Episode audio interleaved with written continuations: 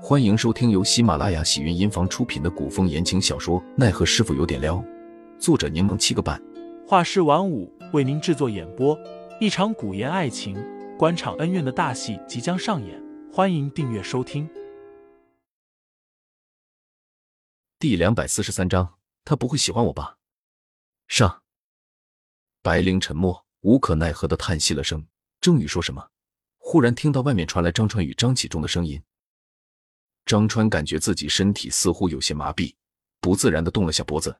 见张启忠疾步而来，忙拱手喊道：“指挥使。”张启忠问道：“张川，人请来多久了？”张川似乎愣了下，答道：“好像好像有小半时辰了。”好像。张启忠疑惑的看了眼张川，厅里面没有动静，直接就要推门，便要进去。小峰连忙拦住张启忠，将百灵刚刚的说辞说与张启忠听。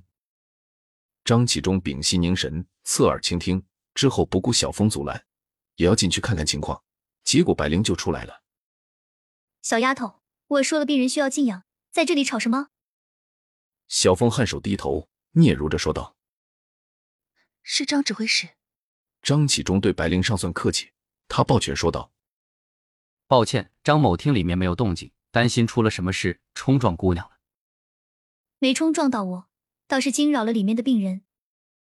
白灵拿过一旁的围帽戴上，交代道：“我明日再来。病人这病不能熏烤炭火用熏笼，这间屋子寒气过重，给病人换一间屋子住。我记得上次给齐远之看病之时，曾听吴俊说起青绿轩内有一暖阁，冬日可不用炭火，里面也温暖如春。明日一早便将病人搬到那里去住吧。”张启忠似是有些迟疑，他所中之毒十分凶险。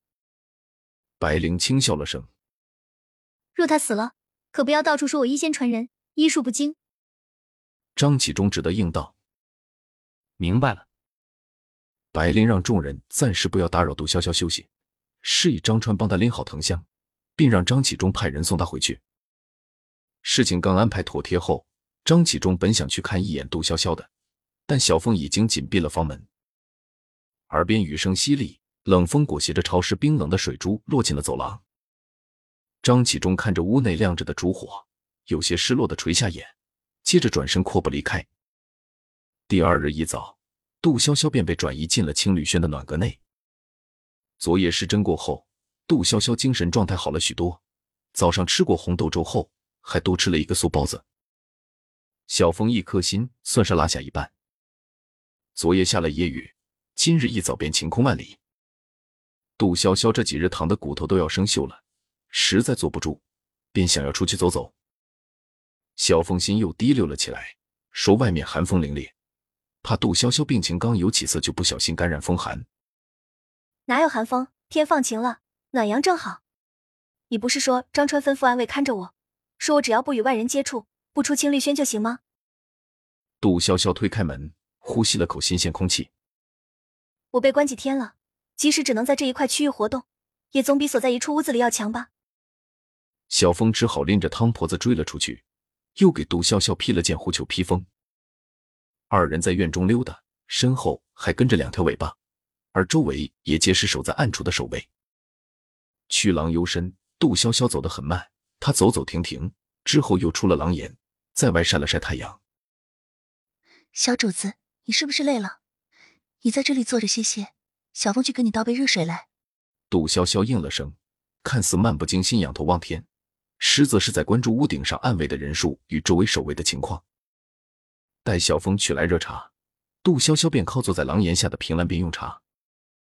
小峰见杜潇潇心不在焉，若有所思的模样，忍不住问道：“小主子有没有哪里不舒服？”杜潇潇摇头，之后朝小峰招了招手。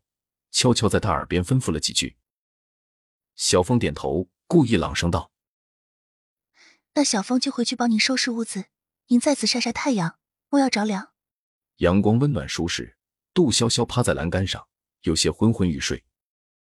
昨日刑侦后，他困乏难当，然而前半夜却根本没睡，后半夜到早上才撑不住的睡去，也就休息了一个多时辰。因为听到白灵的那句“帮助万花谷平反”。而导致杜潇潇噩梦侵袭，扰得他心肝直颤，头更疼了。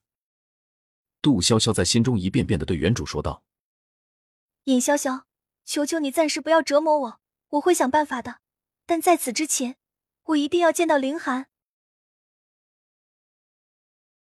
听众老爷们，本集已播讲完毕，欢迎订阅专辑，投喂月票支持我，我们下集再见。